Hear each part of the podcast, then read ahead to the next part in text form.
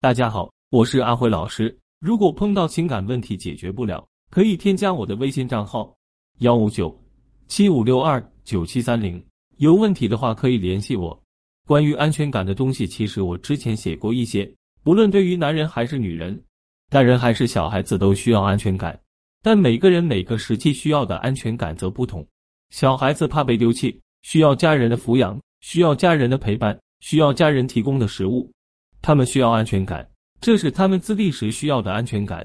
大人们同样面临着不同的情况，需要不同的安全感。在矿下担心安全，开车司机担心安全，去野和游泳同样面临危险，需要安全感。创业的人害怕失败变得一无所有，需要安全感。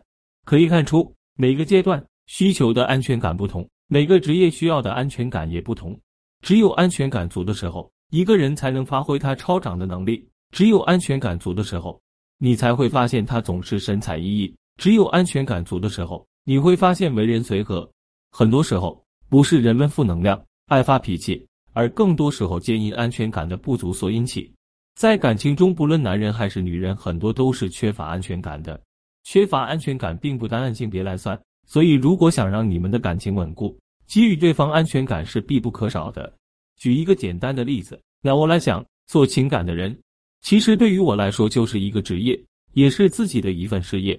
我喜欢做这件事，因为我发现目前我比较擅长这方面，不论是讲课还是带学员，这也让我找到了愿意做的事情。当然，对于在女人眼里看来，我在做这份职业，对她来说充满危机感的事情，但我做这件事没错，也会尽量的给予安全感。正如我上上的女友，她并不支持我做这行业，亲，你断送我饭碗真不好，当然最后就分开了。不要跟一个不支持你的人在一起，既然在一起就应该给予你支持，因为你并没有做错。不论你是交往的男友还是女友，做事不错就去给予鼓励。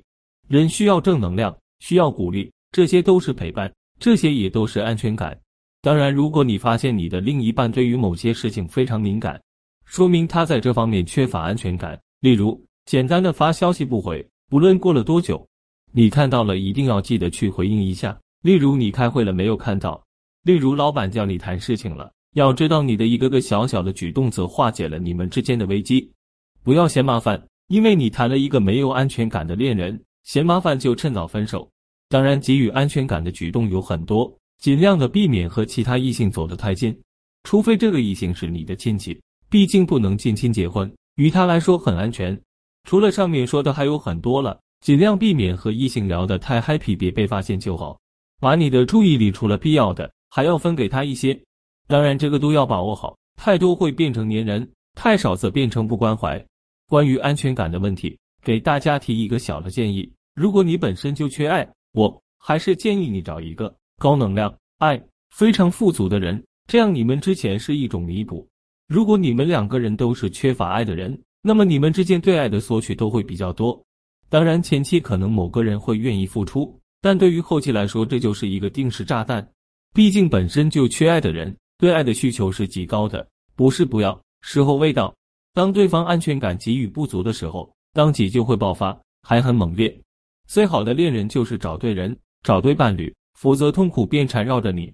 为何很多人会发现，为何自己碰到的总是这样的人？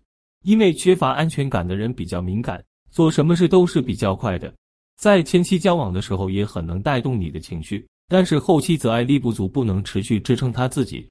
关于安全感的事情很多了，所有的事情都是生活中的事。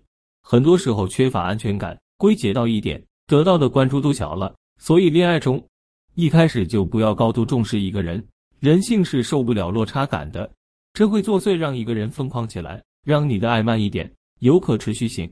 当然前面说过，一个人的成功绝对不是在危机中来的，也不是在焦虑中来的，而是在安全感中获得。爱一个人就给他安全感吧，你们想要的都会有。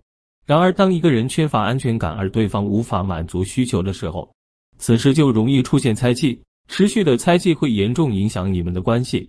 聪明的恋人则懂得如何满足对方对安全感的需求。出现问题没事，说出来解决即可，有些事过去了就过去了。持续的想会让你钻进牛角尖，会废掉一个人。